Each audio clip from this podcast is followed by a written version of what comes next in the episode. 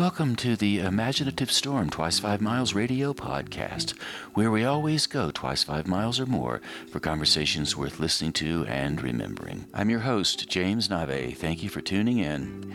Always airing first on WPVMLP Asheville 103.7 and streaming online, WPVMFM.org. The voice of Asheville heard all over the world and on other community radio stations like KCEI, Cultural Energy Radio out of Taos, New Mexico. Thank you, Walter Parks, for our theme song, walterparks.com if you want more of Walter's music. Thank you, Devine Dial, for managing WPVM FM. And if you'd like to reach out to me, nave at jamesnave.com. Nave spelled N A V E. I would love to hear from you. Today, the themes in this show will touch on water, walking along rivers, music, containment, and expansion. My guest is Natalie Kenzie. I've known Natalie for over 20 years. She and I have had, I can't tell you how many conversations around poetry and writing and exploration and saying yes and being willing to stay open to whatever comes, whatever appears in front of us. And Natalie and I often cross paths. She lives in Asheville. I don't see Natalie all that much, but we do have some opportunities to connect on Zoom calls. And occasionally, when I come through Asheville on my way to wherever I'm headed, Natalie and I will get together for a coffee, and sometimes our conversations go on for three, four hours. We don't even know the time has passed. And so today I invited Natalie to come on the show and have another conversation with me, open ended. We'll see where it goes, I said. And as you listen, you will find out where it goes. Where it starts, however, is Natalie picking up on some things I said prior to starting the recording, talking about my guitar playing. Here's Natalie Kinsey.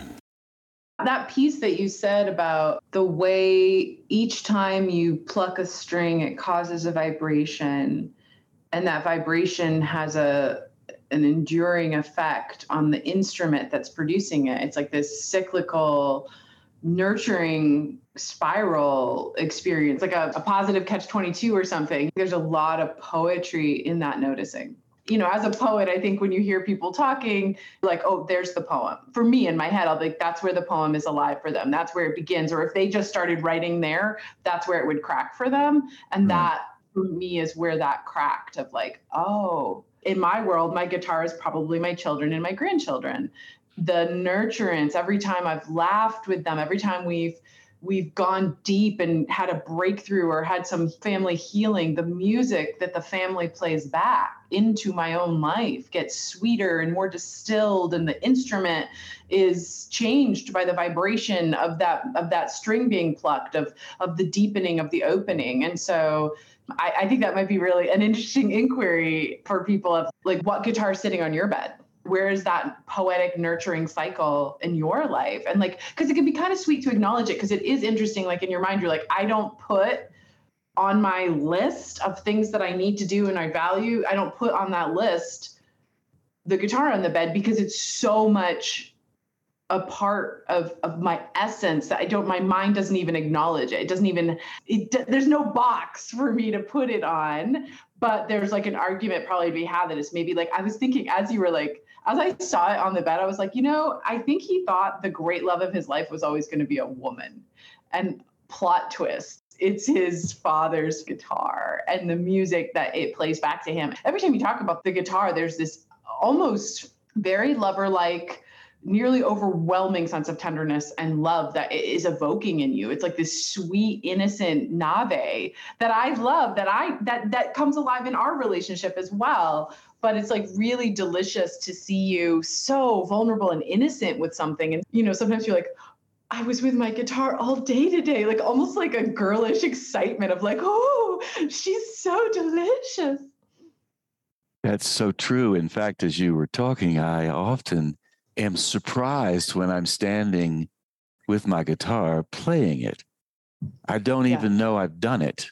It's just mm-hmm. there. I pick it up and I play it, and it's seamless like breath. Each guitar, it has its own sound quality, its own character, its own personality.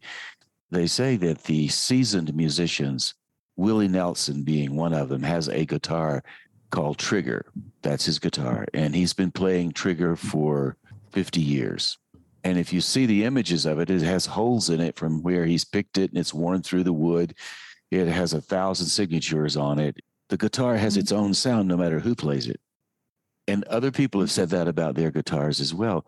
And what I've noticed about this one, it's a big guitar. It's a, a steel string Martin type guitar, Blue Ridge. And I don't play with a pick.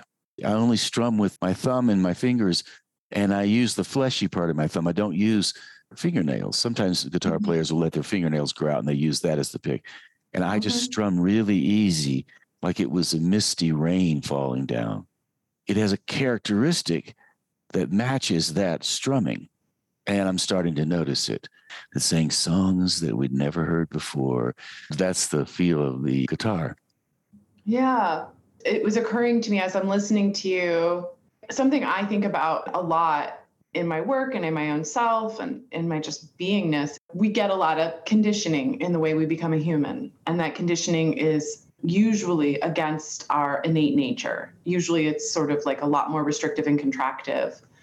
And people have to come awake to that. You and I've talked a lot about these different dynamics and particularly, I think we've talked a lot, and maybe there's a lot more to say around how a true moment with art, with creativity, will create a spaciousness that is necessary for your own innate voice to mindlessly begin to appear more fully on the scene of your own life. Because if your mind that's been conditioned tries to make room for your innate self it just doesn't happen that way because the mind will be like da da da da we're conditioned we're patterned this way these are our limiting beliefs this is where we who we should be and then there's this sweet little like tender baby doll inside nave who's like I just want to be with the music. I want to enter it. I want to love it. I want to let it undo me. I want to just be total with whatever this is because this is me. This is me. But you can't even know that because it's like a really quiet, innate,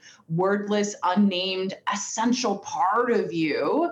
And as I've watched you sort of give yourself over into this spaciousness, I've watched you soften and the, the rolling Blue Ridge mountains of you, you know, your country boy essence, just sort of naturally fall into way with your own existence. And it's this really like trustworthy, delicious evolution. And I'm just like noticing it's a space holder for the emergence of your essential self in some ways, I feel like it diminishes the bigness and beauty of it to just name it. And I think it's also valuable for other creatives because I think we have a hard time trusting I know for me, I definitely do, you know, as a coach and a teacher, sometimes i'm like all i want to do is just go into the art you know like as a as a painter you know like a lot of people don't know like i'm a I'm a very deep and vivid painter. And sometimes I just want to work on a mural and take my clothes off for days and days and days and days and days. But then my mind's like, you got to serve, you got to help these people, you got to do all this kind of stuff. And then I'm like, I just want a naked mural. It's all I want to do. And there's like a real trust that you need to engender if you engage the thing that's really bright that you need to do, engaging it brings you to a new level. And the times when I do trust and go into the art and just get surrendered and rich and vulnerable with it and just let it work me naturally, then when I go back to the teaching or the coaching or the helping or whatever I'm doing, I'm so much more. It aligns me. It tunes my instrument. It uh, something moved. Like I came in clear. You know what I mean? And so I think that it's a really rich very trusting, vulnerable process to stay in that fluid identity space because I don't identify as a painter. You don't identify as a musician. Yet it is profoundly essential to like the work that we do do in our life and i think there's a sweet loving correlation that can be made there i'm thinking about a story i read john irving i think wrote it i don't remember really maybe not john irving in the story there was a character from India. And I'm not sure if the story took place in India or if the character lived in New York. This character was a, a bit of a mentor in the story. And he had this happy, happy way of going about things.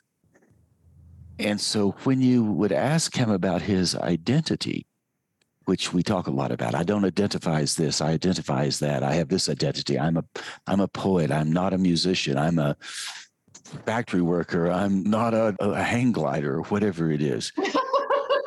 I want to be a hang glider. Just want to put the side note in there. So this guy, whenever you would ask him what he did, he would never tell you what he did. He would say, I'm busy being a driver. Mm. I'm busy being a food maker. I'm mm. busy mm. being a shoe putter honor. I'm busy mm-hmm. being a musician. So everything he did, he was busy being that mm. rather than I, I am this. This is my mm-hmm. identity. When he stopped doing it, he was no longer busy being whatever it was he was doing, but he moved right. on to the next thing. So his identity encompassed all these things he was busy being by doing. The memory I have most of what he was about was he seemed to really enjoy busy being whatever it was he was busy being. Never bothered him that it had a range from drudgery to joy. Right.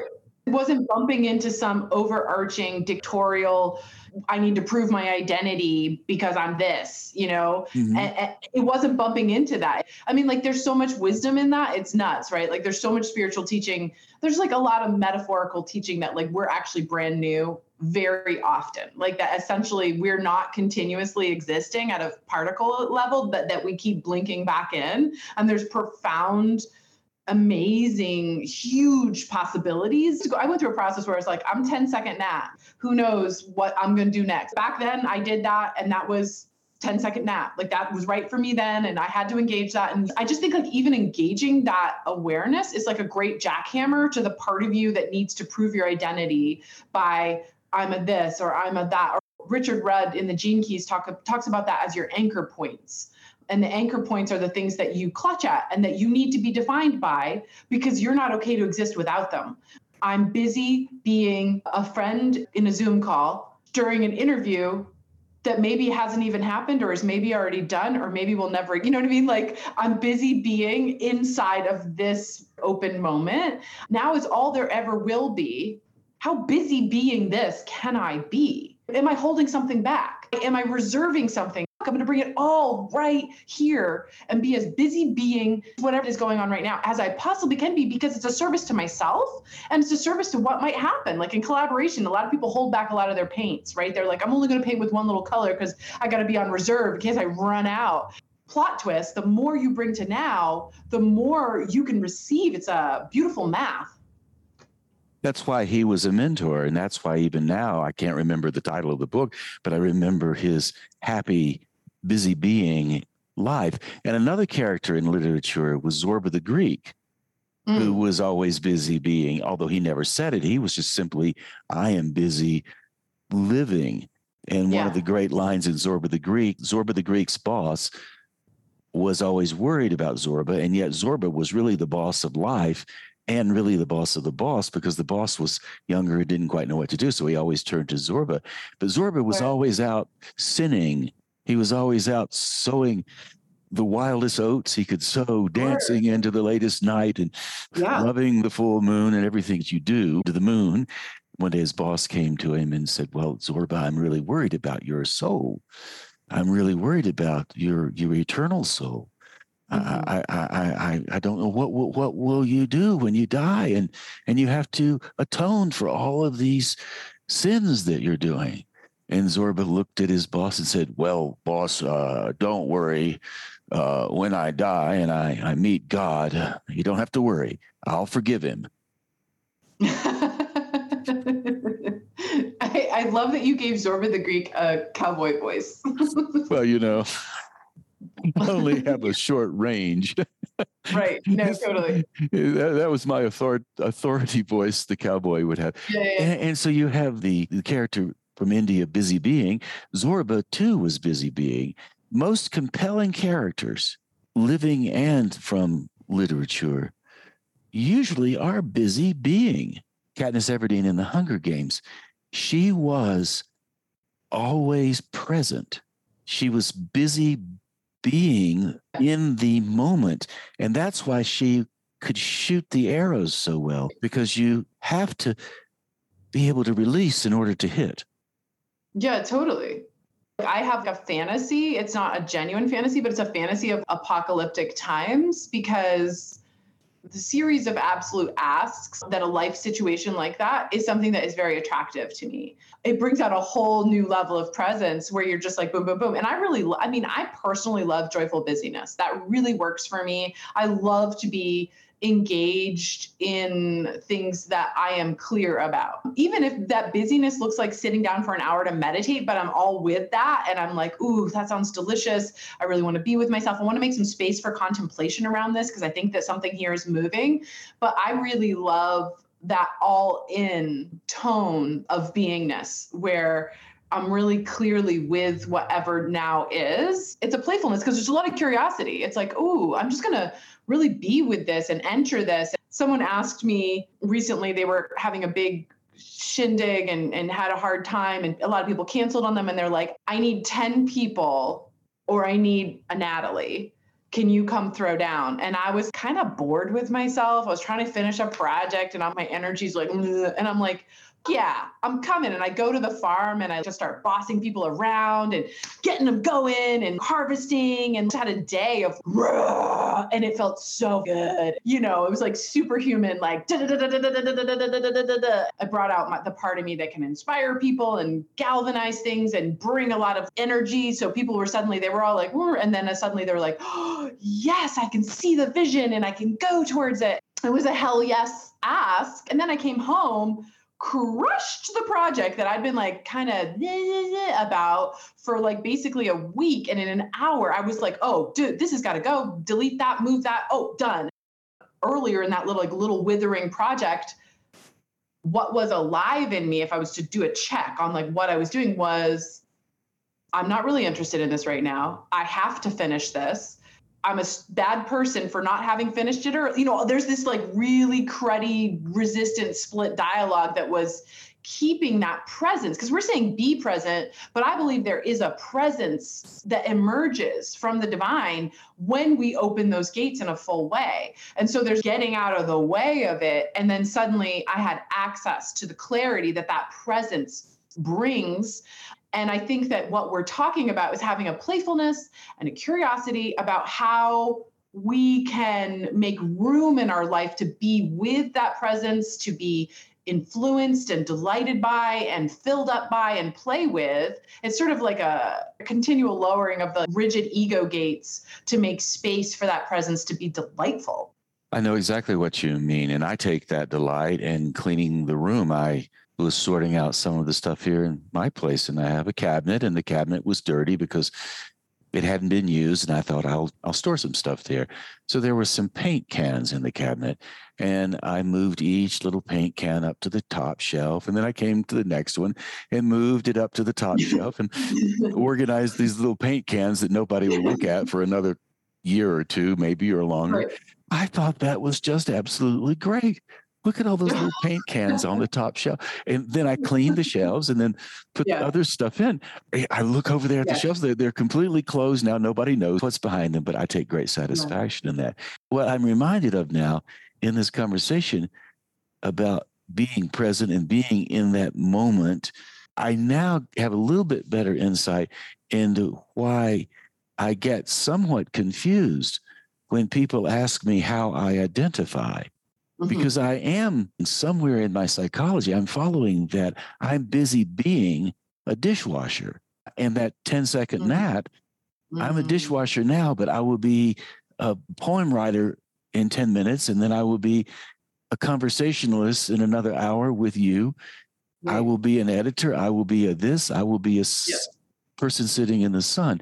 For me, that conversation really comes alive with the river metaphor. And it's interesting you're saying this because I went on a long walk with a friend recently, and we were talking about my middleist human is very excited to have neutral pronouns and being exploratory and playing around with identifying they're female born, but they don't identify as being a woman. That feels really off to them. And so this is really important for them. And they're on the leading edge of cracking open assumptions about like if you have breasts, that means you should be pretty and you know, all these kind of assumptions that are really contractive, right? So they're on the leading edge of that.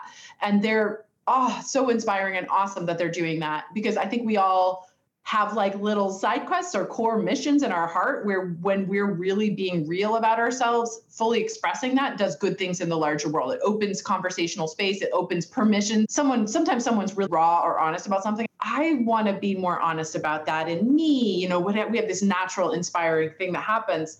But what happens w- when i'm hanging out with them sometimes is we'll get really deep in the sweetness, we'll get really, really lost. And then I start referring to them as she again, because that's what's in my brain at a deep, deep level, how I've known them for 21 years.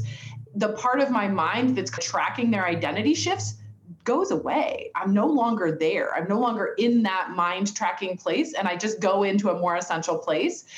In my work and in my life, I'm basically aiming towards being in the center of river of life. The flow of life is carrying me. I am surrendered to it. I feel really clearly inspired. I feel kind of steadily connected with divine energy. It's not a blip in and out and then there's the briars on the side of the river that I sometimes get into. And that's where like contrast inspires me and brings clarity and shows me my humanity and like maybe doesn't feel that great, but it's super important to being a merged human. One of the reasons we came here was for the way those briars inspire moreness in our own beingness. Our, our soul gets bigger in those moments, right? All really important part of the dance. I find that when I'm in the middle of the river, I have a very difficult time with all conversations around identity because in order to get there, you sort of have to pay the token of excessive identification with anything because you have to become more of the allness in order to be in the middle of the river like that. You can't hold on to those. I need to be in that little box. But in a merged human experience, I can't exist without some of those identities. Because when I'm in the brambles, I need some safety to hold myself while I grow through that, while I experience the contrast. And so for me, sometimes I, I know you and I've talked a lot about love and relationships. You know, I have a crush on being polyamorous and, and a relational anarchist.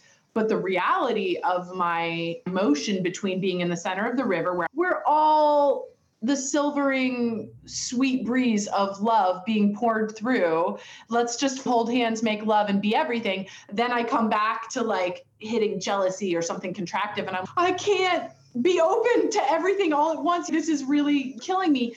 So like it's been a real vulnerable dance seeing myself in the openness and trying to exist as in polyamory and relational anarchy, right, where there's like very little identification and a lot more beingness, and then being really tender and gentle with myself and saying, I actually don't know how to fucking exist like that sustainably yet.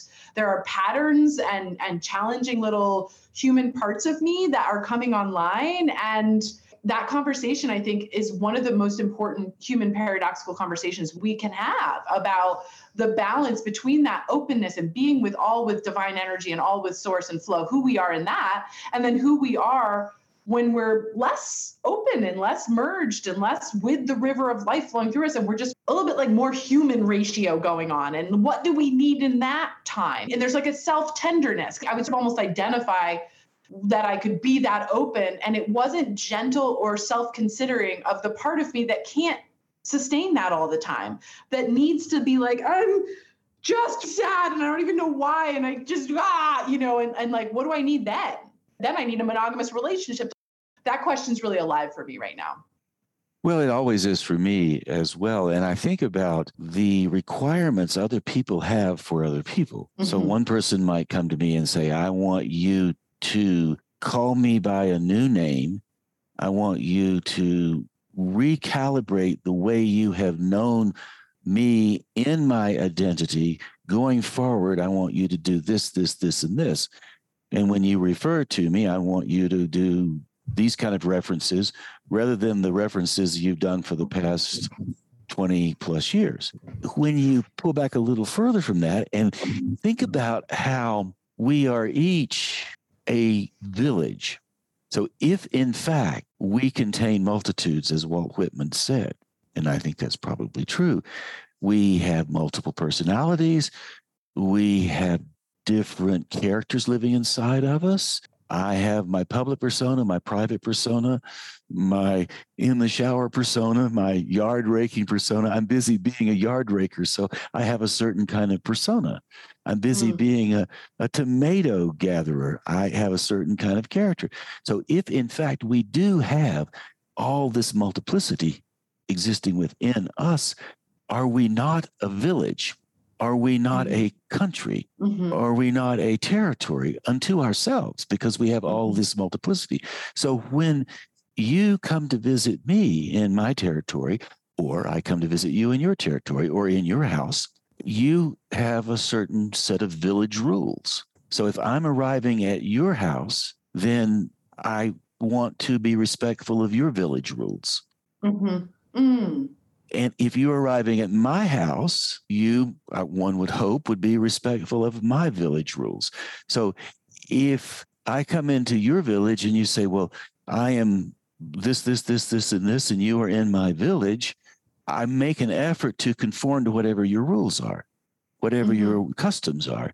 So when you mm-hmm. come to mine, one would think you would make an effort to conform to my customs.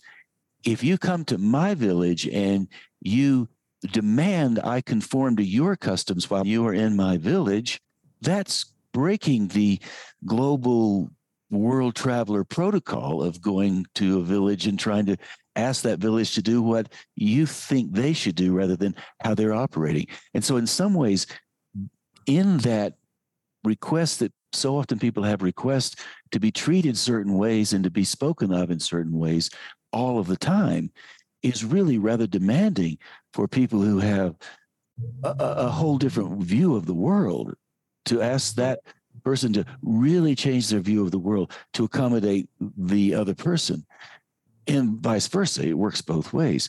And I hadn't really thought about that until just now. Like I'm imagining going into the village, how easily it would, yo, what's your run here? I'm all for it. Like I am clearly entering your village. I'm not of it. I don't know anything. So I'm just all the way open. How do you want to be treated? How do I honor your humanity? Like these core questions are just obviously there. I would be very interested in them immediately. I do not want to be assumptive. I don't want to take my assumptions and dishonor you. So I would be very, very clear with that. There would be no, well, why do you want to be called King Nut Nuts? That's stupid. I wouldn't be that way. I'd be like, King Nut Nuts it is Uh, all praises be King Nut Nuts. And what the intention around that is intimacy. I want to have intimacy with them. And so, honor and respect and curiosity and openness and playfulness, it, it, all nurtures a space where we can be intimate. I'm coming here to this village to have deep experience, to know. Maybe I was called from a divine vision. Maybe something called me here, and I want to have intimacy with that calling. And so, honoring and showing up, what container holds this game of intimacy and and not having a lot of like moralistic assumptions. King nut nuts is wrong. No one should ever be called king nut nuts so it breaks the intimacy when you have that moralistic judgment assumption around it. And so for me there's like a fluidity because it's that village in my worldview we live in an infinitely expansive universe. And and that expansive nature is is picking up. That this sense of movement and growth and and expansiveness is actually increasing. And so for us to go into anyone's village with an assumption like this is the village you were. It's the same one. Our fundamental approach to relational interactions doesn't have that fluid curiosity about like yo, you're 10, 10, 10, seconds King Nut Nuts. Who are you now? Or that, you know, we don't have like kind of an ongoing capacity for playfulness and openness around that. You know, someone says they changed, we take it personally. Oh, you changed, you're different. What does that mean for me? I feel left behind, I feel triggered, I feel and then all of a sudden intimacy's gone. Curiosity's gone. We're not playing with the now. That trigger just took us to when we were eight. And our best friend said, I need to move to Idaho. And you're like, it's because you don't love me. I'm now alone. I can't deal with my, lo-, you know, whatever. Like we've lost the present moment. And that's fine. Like you can't help if you're triggered, you're triggered, whatever. There's like no judgment on that. It's just noticing when where we are not free to accept and enjoy the intimacy parameters of someone else's village as they understand it in a fluid way and to be and to also like own our own. You know for me like boundary settings be really difficult because i always understood it to be restriction and contraction. And now i think of it more like a riverbed allows the river to go where it needs to go. And the riverbed isn't every stone in the universe. It, it doesn't have a lot of trees in it. Like a riverbed is specific to get the river to where it is supposed to go where its true path is. So i've come to think of personal boundaries as what is in my riverbed that allows this river to go. Such an interesting image. Even the most raging river is dramatically constricted, and that's why it's raging. Yeah. Right. Yes. Yes. It's not free. Beautiful. Come on. We came here in our human experience to be importantly limited. And I think there's a, like an idiocy to not just enjoy and acknowledge that. I say there's infinite potentiality in the world, but the way that we express as a human is beautifully limited so that we can dance and taste that limitlessness.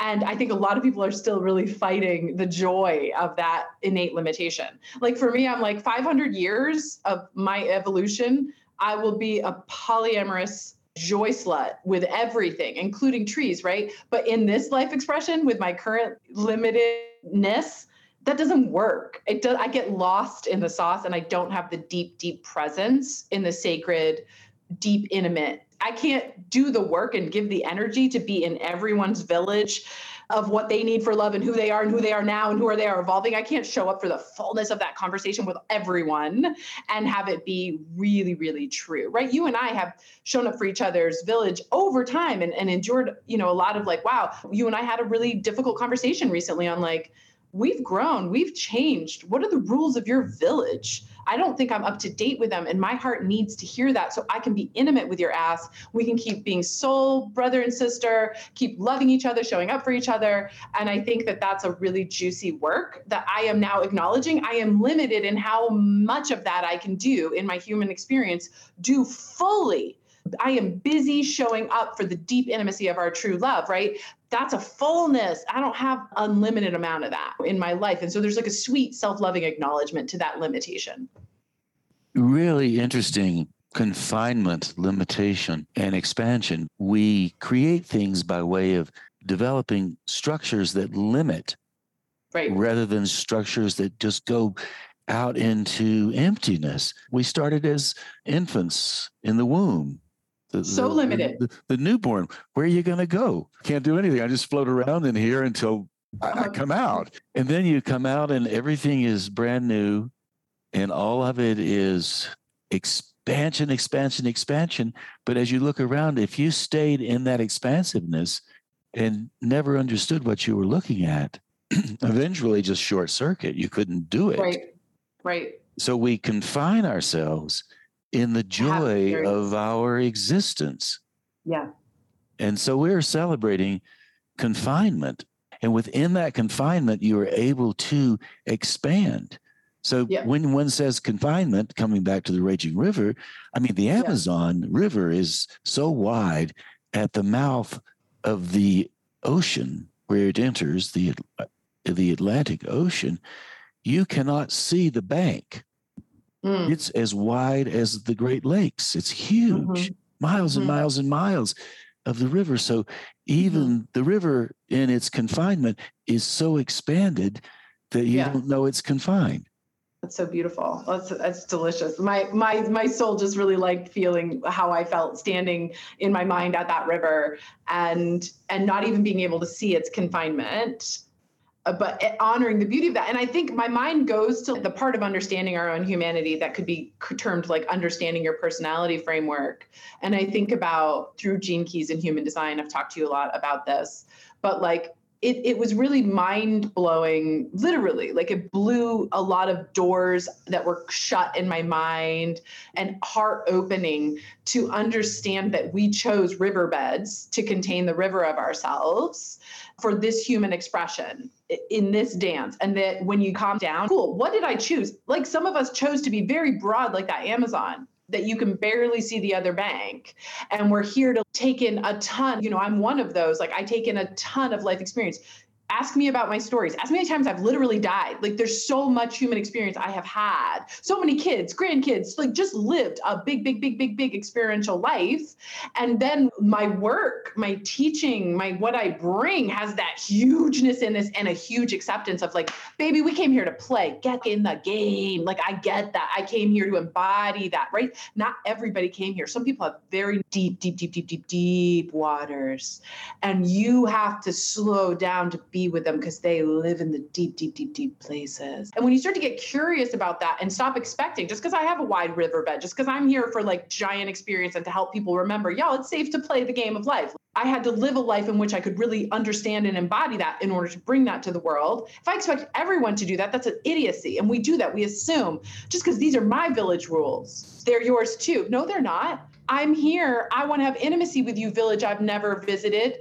What are the beautiful wisdoms? What is the grace and love that you know about yourself? I'm so curious. Let's bring our rivers together. Let's have a river dance. When you accept your own riverbank and you love it, and you see how it has allowed your river to tumble just right and so gloriously, you can afford that courtesy and that generosity to the other person's limitations too. When they say, I can't do this, I don't think this is a place I can go, you can say, Wow, I love that. Beautiful. I get that. We can honor each other's beautiful limitations that basically they're saying, for whatever reason, I don't have the context, I don't have the container for that.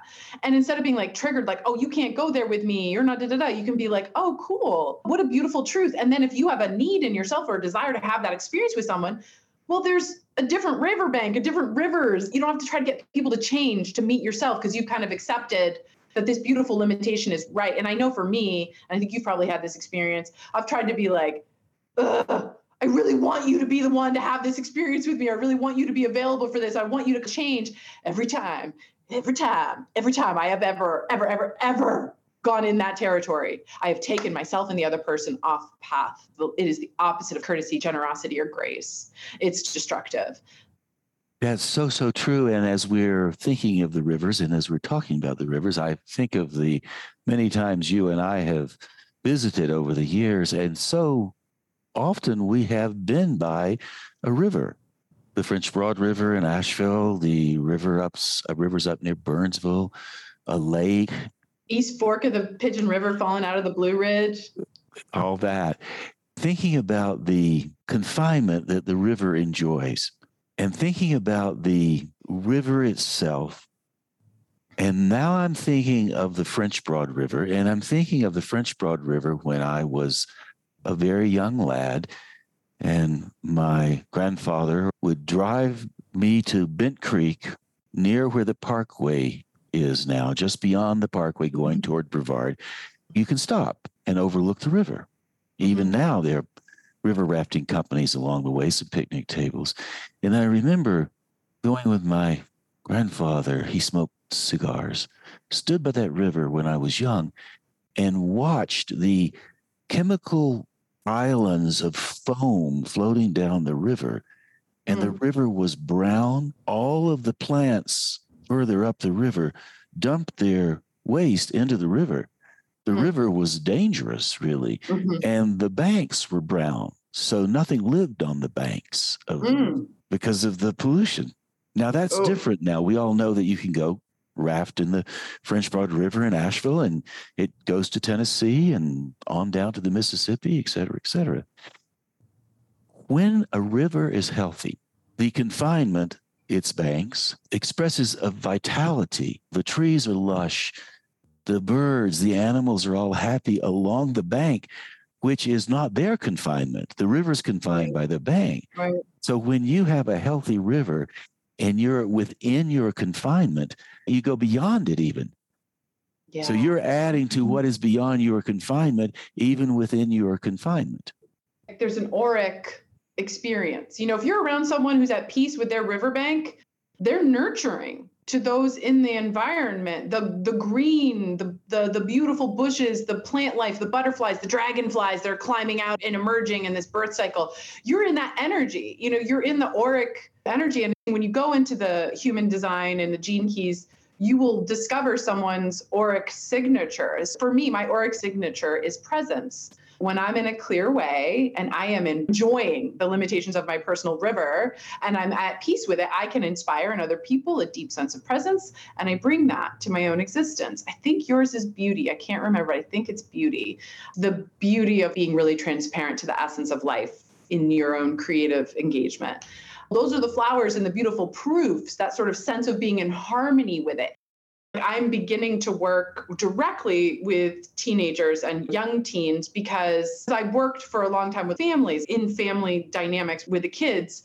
But then I started to think if I can get to the kids directly, you know, before it's gotten all discordant and so far out that there's so much pattern to uncover and so much to decondition around, My own riverbank, first of all, comes alive when I can work that directly with the younger energy because they haven't been talked too much out of the fact that their riverbed is beautiful and perfect. And if I can start to help them have some, I call it self assurance. I think self assurance comes from accepting the deep and beautiful and wise limitations of your own riverbed. So you can settle in and do the river work the river love the river play that you intended to do here. And so there's a lot of joy and simplicity around that. I think it gets really complicated for a lot of people but for me there's just this sort of quiet self-acceptance that brings the joy of self-assurance. Because when you're around a person who's self-assured first of all it's easy to be around them because their riverbed and their understanding and joy of it gives them a kind of innate confidence and they will naturally set true boundaries. Kind of like someone's car alarms on 10 and if you get within 100 miles of them it goes off. You're like i don't think that's a true boundary. I think that's a reactive you're still super traumatized you're still working through stuff. Awesome. That's cool but you can't be intimate. Intimacy happens when someone is in accord and peace with their own riverbed. And when you think about the riverbed and the harmony and the health of the river and then you go up on that bank, the healthy bank, and then you come back around to this idea of polyamory, mm-hmm. which really, when you get right down to it, means the ability to love on many different levels. Mm-hmm. Poly, many, amour, much love, polyamory, so often has been narrowed to sexuality.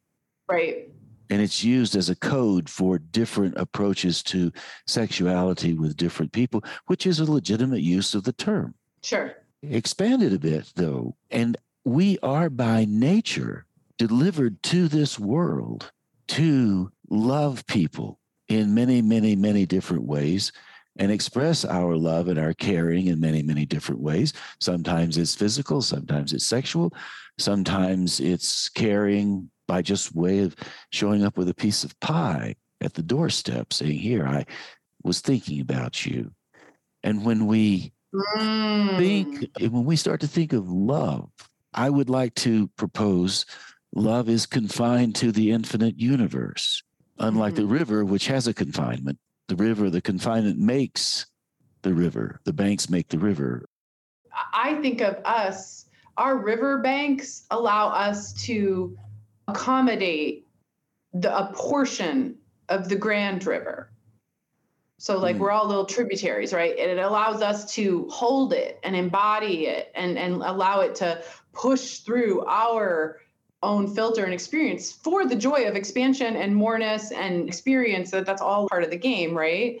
I just had a hit on what you were talking about so, in my past, relationally, I have been a person in relationship who has oscillated between being someone who's had a car alarm on 100 because I have unmet parts of myself that I was unwilling to feel or just like be like, wow, I need to be sad about that. Just to let the energy move and come into its proper hum, pushing that down or whatever, that sort of repression because I had unmet places in myself that I hadn't accepted or nurtured or been like, oh, that happened. And I was carrying a secret charge, right? Which can make you really wobbly to be around. So as I've come to get good with that in myself, that's also allowed me to have very little car alarms going on about other people too. You know, I can be in the presence of someone who has a total freak down and I'm just like, oh, you're meeting a part of yourself. It's coming online. It's making you a little twisty and excited right now, or it's making you want to push everyone away. I get that. I don't have to leave my riverbed. I don't have to go crazy.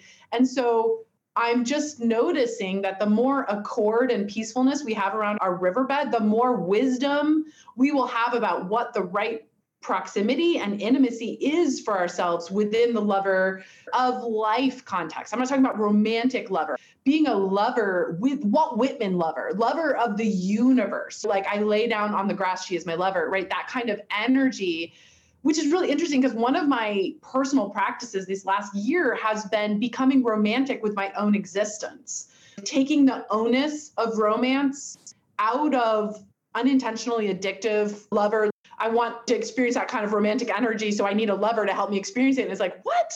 I want to feel inspired and sexy about life itself. I want that dance to be a honey that I put in all my tea. You know, like I don't want it to be localized to one little human. That's never going to work. Like I have a big thirst for being romantic with life. And so it's been delicious to meet my own desire to romance life and have life romance me and to feel wooed. And I'll hear the chimes and, and a big windstorm and I'll feel like a lover is calling me out into the night and I'll like race outside and just like let the wind like ravage me and just be like, oh, like it's so alive and like it's so delicious. And I feel like capping that romantic thriving energy in one little tiny relationship has been a massive disservice to how big my riverbed is and how romantic and yummy I actually like to be with all of life. And it was like I was sort of killing my lovers. They were like no way can I be all the windstorms and the oceans for you baby. And it's like yeah that's okay. It's wrong for me to assume or want you to be that.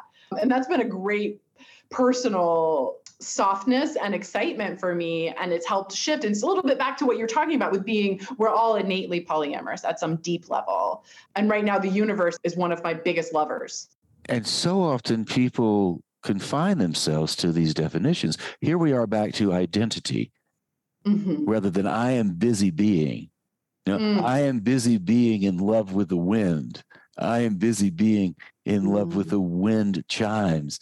I am busy being in love with the silence in the room.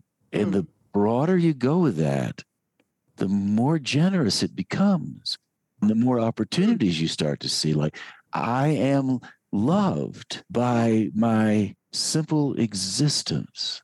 All things are equal in this embrace that we can so easily experience by simply looking around. Now, I am not saying that I have mastered this. You never master it because when you stop being a student of life, there's a sort of rigidity that happens because there's curiosity and playfulness.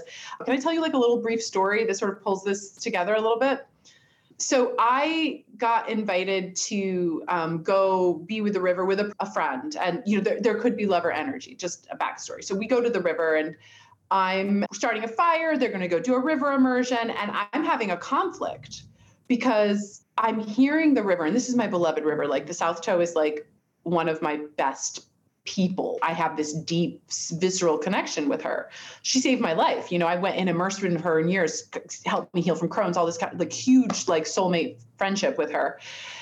And I'm by the fire with this person and I hear the river. Uh, I just want to go to the river. It was just like call. And I just was frank with this person. I was like, I really want to just go be with the river and it's dark. And they're like, awesome, I'm gonna be here. So I just take my shoes off and it's raining and I walk to the river and I walk through the cold river and I find this flat place to sit and I sit down and I get this immediate jolt in my body and I just start crying and I'm like, oh, what I? Why am I just crying without any thoughts? What is happening to my body? You know? And then I heard in my mind kind of a voice say, I want you to sing okay. and I just start singing and singing and singing. And I realize I'm doing a jazz set. I'm singing all those old torch songs. I'm singing, you know, night and day. And I'm singing like there's all the presidents and kings in the world. I'm singing with everything I have. And I sing for about half hour. I don't know. I'm just singing and singing and singing.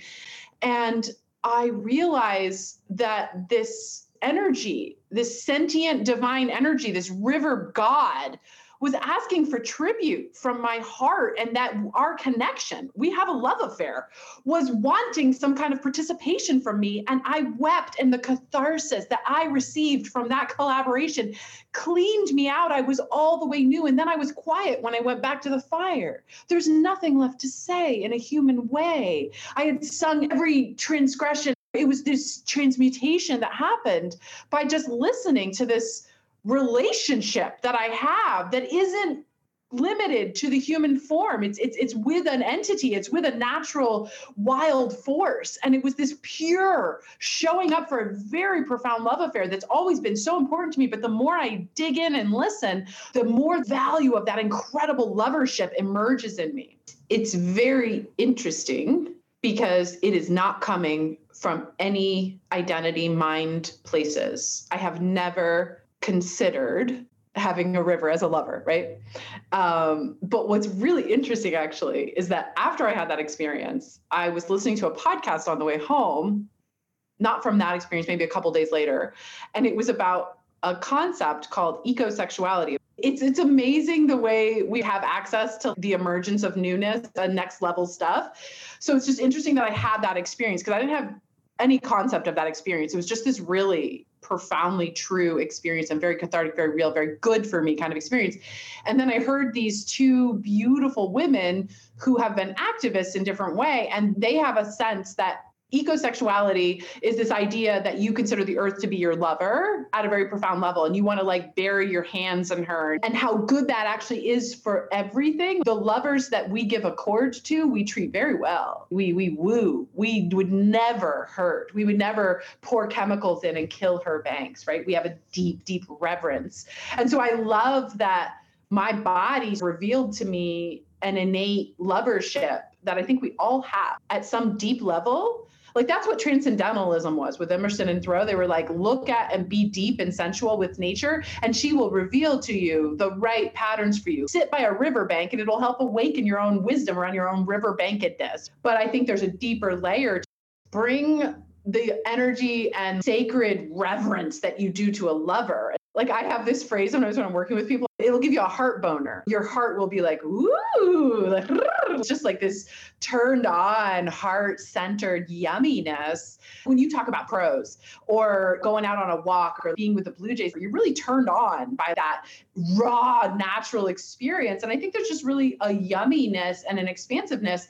And we can apprentice ourselves to human love through that essential lovership with this natural world. Apprentice yourself to the natural world and become a better partner, lover, mate to a, another human. Yeah.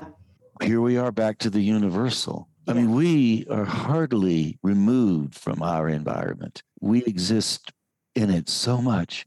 Back to Zorba the Greek, dancing under the moon he was at peace with his own riverbed and saying, I am listening to the wildlife shenanigans that keep my spirit merged in this human body. Because if you reject your riverbed, you are not inhabited. You, you don't let that spirit be fluid and flowful and generative. And so I think that there's an accord, a peacefulness. I'm like, this is my riverbed as best as I can know it and experience and love it. The river keeps moving. You're going to get to another part of the riverbed that you'll know more as you become more, as you let the river fill you more. There's a curiosity, like we talked about with that village metaphor. What do you know now? Maybe a village had a giant storm come through it. And there's a whole different set of protocols and needs. You know maybe someone had someone die or said they had cancer. Their needs are so different now of how they need accord and generosity grace and the best most generous assumption we can give someone. And so there's like this beautiful fluidity that comes in with these metaphors. Beautiful fluidity of the metaphors. Well that's what we've been talking about for the last hour. And as much as i would like to go on with our conversation, Natalie. I just realized we're getting very, very close to the top of our time together, the top of the hour. So, if you don't mind, I would just like to close on the beautiful fluidity of metaphors and say thank you ever so much for being part of the Imaginative Storm podcast series. Oh, it was a pleasure. Thank you for having me, Nave. And there you go, my friends, my conversation with Natalie Kenzie. A conversation I've been having for many years, like I said. It's always a pleasure to talk to Natalie, and I'll have her back again. I hope you enjoyed it as much as I did, and I hope you have gotten something out of the idea of containment and expansion. If there's a river nearby, Take a little bit of time to walk along the river or around a lake or wherever you find a body of water. Listen to what the river has to say. Listen to what the water has to say. Listen to what you have to say. And I would also like to thank you so much for tuning in to the Imaginative Storm Twice Five Miles radio podcast. I'm your host, James Nave, and we always broadcast this show first on WPVMLP Asheville 103.7 and stream it online, WPVMFM.org, the voice of Asheville, heard all over the world, and on other community radio stations like KCEI, Cultural Energy Radio, coming out of Taos, New Mexico. Thank you, Walter Parks, for our theme song, walterparks.com for more of Walter's music. Thank you, Davine Dial, for managing WPVMFM. I appreciate that so much. And if you'd like to reach out to me, nave at jamesnave.com. Nave is spelled N A V E. And with a couple of minutes we have left, I'd like to close by offering you a poem from my new book, 100 Days. It's a book about my recovery from surgery, and it took 100 days to get back on my feet. And I started with um, the first poem after surgery, which is the one I'll do now, started on April 1st, and, and I woke up in the hospital room, and here's what I wrote I was still whole, so little gone from my body groggy after going in and out of morphine sleep, I looked around my hospital room, clock on the wall, 8:30 a.m., blue curtains covered the door. Last night I was warm and felt no pain. Tish slept beside me in a chair. I gave myself over to being loved, a miracle we all deserve. What a strange, strange relief it was to breathe, to feel my mouth so dry, all I wanted was ice. And after each poem in this book, 100 Days, I include a question, a prompt, a writing prompt. So here's the prompt after the first poem, titled After Surgery. Now here was here's your prompt. How do your losses translate into insight, self-awareness, and wisdom? As you can tell, these are very short poems, so we have time to close it out with the second poem, which I wrote on the second day. How thunder runs, restless on clean sheets, I woke from the second night of my hospital stay, thinking of how thunder runs through everyone's life, not lightning, thunder, the boom, an expression of emergence. Last night I dreamed a friend pulled me from the sea, thunder rumbled. I woke, looked out the window, and realized that thunder has a pearl like quality. Every boom is singular, like explosions you hear in a war zone. But that's not thunder. That's the sound of a whale with a broken back. My back is not broken. There are no wars here. And the prompt? What makes your back stronger? So, those are the first two poems out of my new book. There are 98 more poems. It goes through 100 days, which is the title of the book. It is a book laid out like poetry, and yet it's really a memoir. You can write a very short memoir about a very short period of time a weekend, a 100 days, a three day period, a growing season, whatever you want to write about. Regardless, I hope you answer those questions, and I do hope you tune in again sometime soon. And until then, I'll catch you on that turnaround somewhere down the line.